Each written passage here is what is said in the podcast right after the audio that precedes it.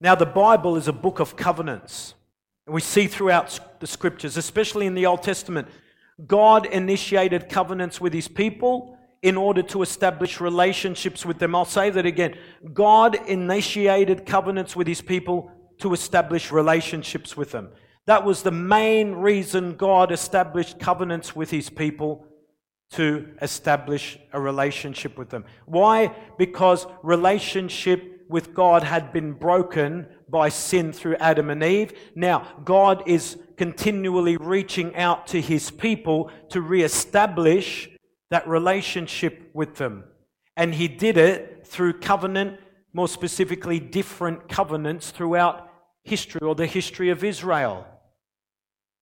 And you'll see as we go through each covenant, they become more inclusive. They start with maybe one or two people and then become more inclusive until the time we get to the new covenant in Christ, it includes the entire human race. That's what's so special about Jesus and the new covenant because the new everlasting covenant in Jesus Christ includes the entire human race. All the other Old Testament covenants only included Israel. But the new covenant in Christ Jesus includes the entire human race. Come on, you're too quiet. Amen. Yes, thank Him for it. At least, at least thank Him for it. Come on.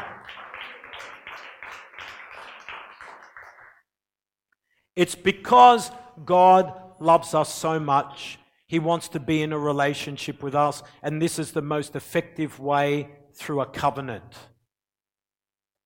Why do you think Satanists continue practicing covenants?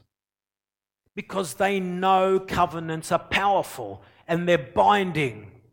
Yeah? That's why Satanists still practice covenants today. They still sacrifice animals, drink their blood, cut each other open, drink each other's blood, because they know and understand it's binding and it's powerful. And demons are able to bring and keep people under bondage when there's a demonic covenant in place. And there have been countless times we've prayed for people who couldn't be delivered until a satanic or a demonic covenant was broken because they're so binding and powerful. But people of God, nothing, absolutely nothing is more binding or powerful than the new everlasting eternal covenant in the person and blood of Jesus Christ. Now you got to say amen right there. If you don't say amen throughout this message, you had to say it there. The new everlasting eternal covenant in the person and blood of Jesus Christ totally destroys any other covenant, cancels every other covenant, and it doesn't matter how powerful or binding those covenants are. I don't care if a person has made a covenant with Satan himself. We prayed for a girl who made a covenant with Satan himself. And she was delivered from approximately 300 demons. People of God, Every time we declared the name of Jesus, every single devil ran one after the other, after the other, after the other. And that covenant was broken. That demonic covenant was broken. And now she's free and living a normal life. See, I can sense already you guys are getting a deeper understanding of what covenant is and how important it is.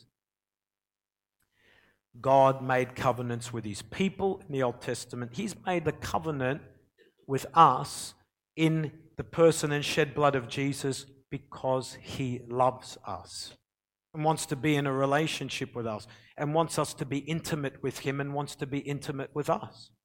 And that's the way it's possible. It's God's greatest desire to have an intimate relationship with us.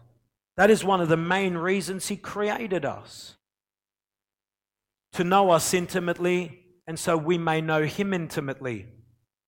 As Paul wrote in Philippians chapter 3, verse 10, that I may know him and the power of his resurrection and the fellowship of his sufferings, being conformed to his death, that I may know him And the word know, K N O W, there in the Greek is ginosko, G I N O S K O, and it means to have intimate knowledge of or to be in an intimate relationship with. Just like a man intimately knows his wife and a woman intimately knows her husband. That's the definition of it in the Greek. And you can check me up on that.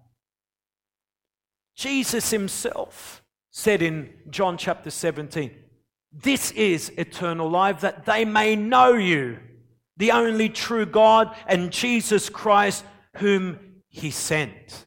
Again, the word know there is K N O W, and in the Greek it's ginosko, G I N O S K O, which means to intimately know or have an intimate relationship with. Just like a man intimately knows his wife and a woman intimately knows her husband. There, Jesus prayed that we would know him in that way. And he said, This is eternal life. So, when does eternal life begin? Eternal life does not begin the moment you die and meet the Lord face to face in glory. That's eternity.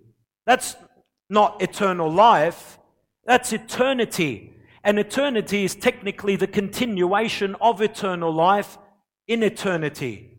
So, what is eternal life? Eternal life is knowing the Father and Jesus Christ who He sent. When does that begin for someone? It begins the moment they're born again. The moment they accept Jesus as their personal Lord and Savior, the moment they confess and repent of their sins and receive the Holy Spirit in them. That's the moment it begins. Because that's the moment then you're able to know God intimately. Therefore, that's the moment eternal life begins. And then it continues into eternity when you meet the Lord face to face in glory. See, like I said, it's one of the main reasons God created us is so we may know Him and He us in an intimate relationship. However, because of sin, humankind was separated from God. Therefore, the only way God could still have a relationship with men and women without Him having to judge us for our sin was in and through covenants.